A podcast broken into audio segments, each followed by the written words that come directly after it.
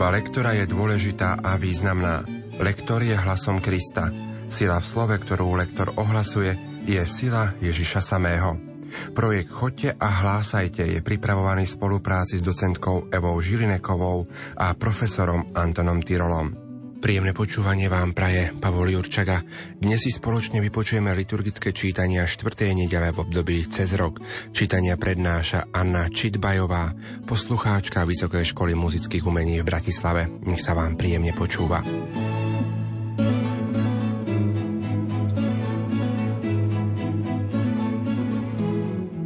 Text prvého čítania je z rozlúčkovej reči Mojžiša k vyvolenému národu. Obsahom tejto reči je proroctvo ako také. V Izraeli sa proroctvo chápalo ako prvok sprostredkujúci poznanie Božej vôle.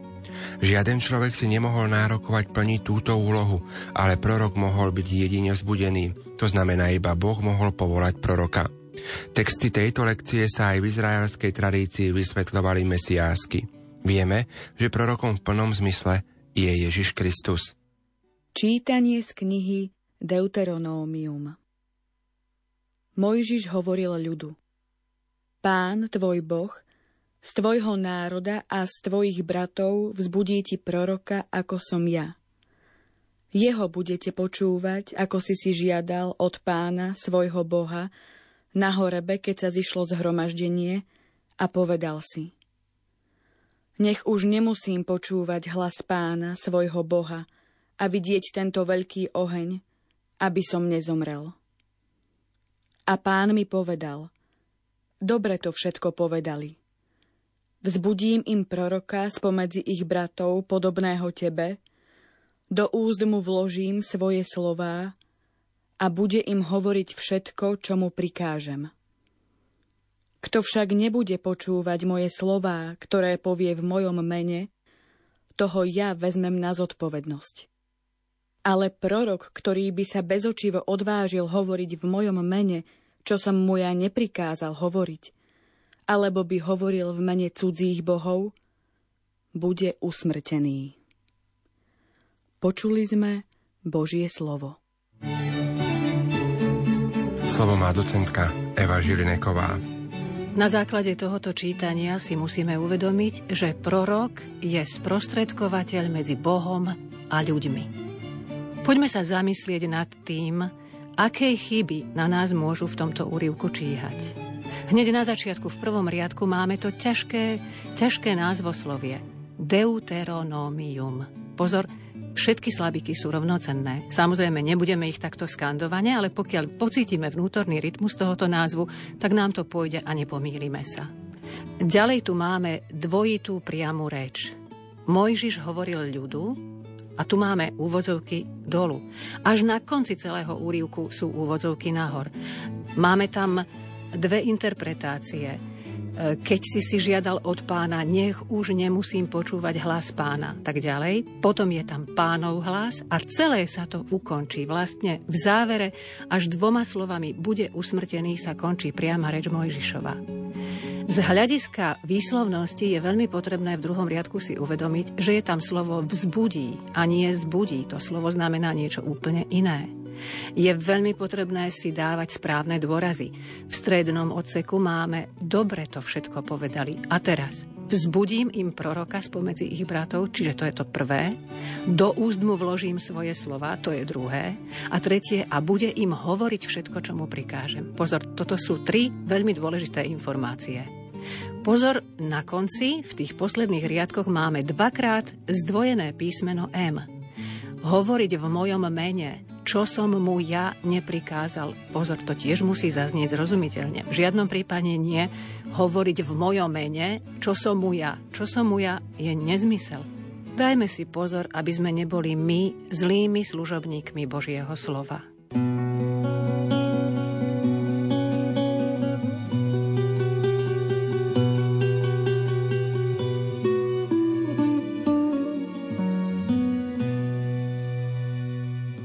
Vybrané verše 95.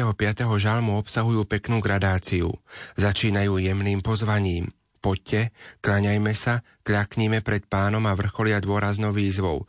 Nezatvrdzujte svoje srdcia, keď k nám hovorí. Pane, daj, aby sme počúvali Tvoj hlas. a nezatvrdzovali si srdcia. Poďte, plesajme v pánovi, oslavujme Boha, našu spásu. Predstúpme s chválospevmi pred jeho tvár a oslavujme ho žalmami.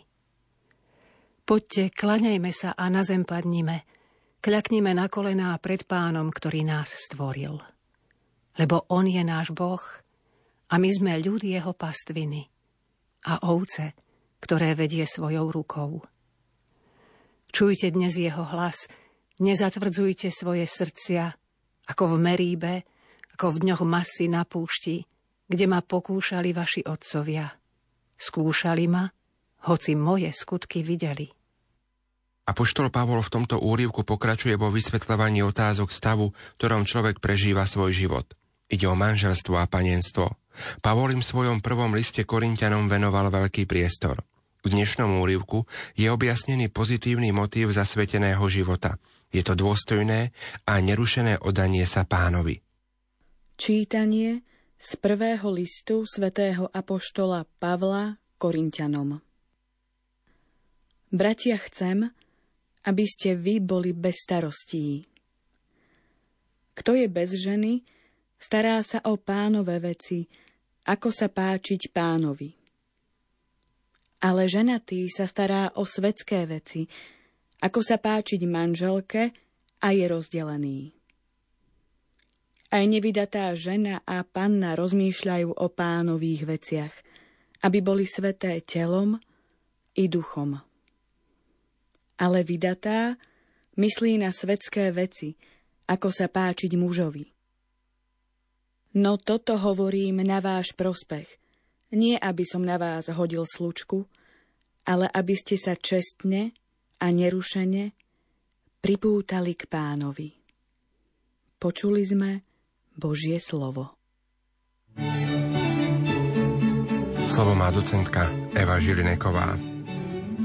V úrivku tohoto listu by pre nás, lajkov, malo byť dôležité to posledné, ten posledný trojriadok. No toto hovorím na váš prospech, teda na váš osoch. Aby sme nemali strach, že k spáse sú povolaní len tí, ktorí sa naozaj v celosti zasvetia Pánu Bohu.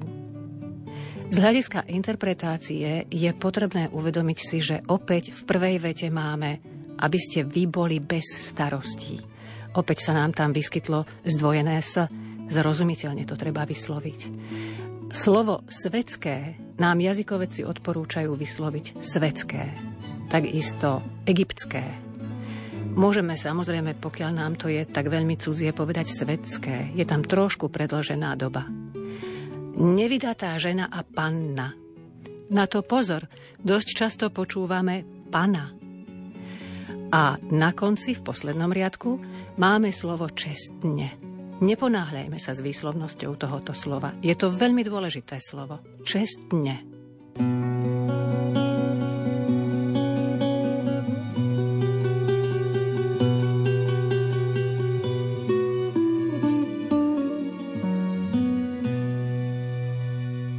Evanieliový úrivok tejto nedele má veľmi jasnú a prehľadnú štruktúru, z ktorej možno ľahko a spolahlivo určiť evanielistov zámer.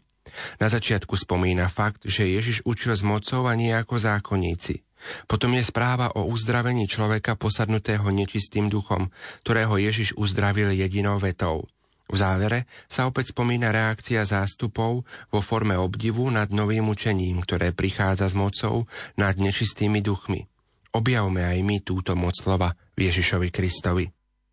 Čítanie zo svätého Evanielia podľa Marka. V sobotu vošiel Ježiš do synagógy v Kafarnaume a učil.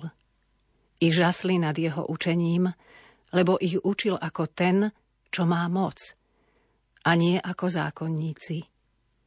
A práve bol v ich synagóge človek posadnutý nečistým duchom.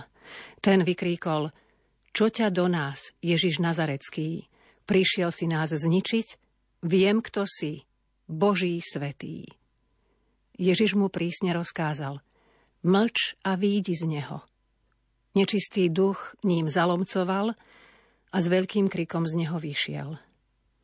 Všetci sa čudovali a jeden druhého sa vypitovali. Čo je to? Nové učenie s mocou? Aj nečistým duchom rozkazuje a poslúchajú ho. A chýr o ňom sa hneď rozniesol všade, po celej galilejskej krajine. Počuli sme slovo pánovo.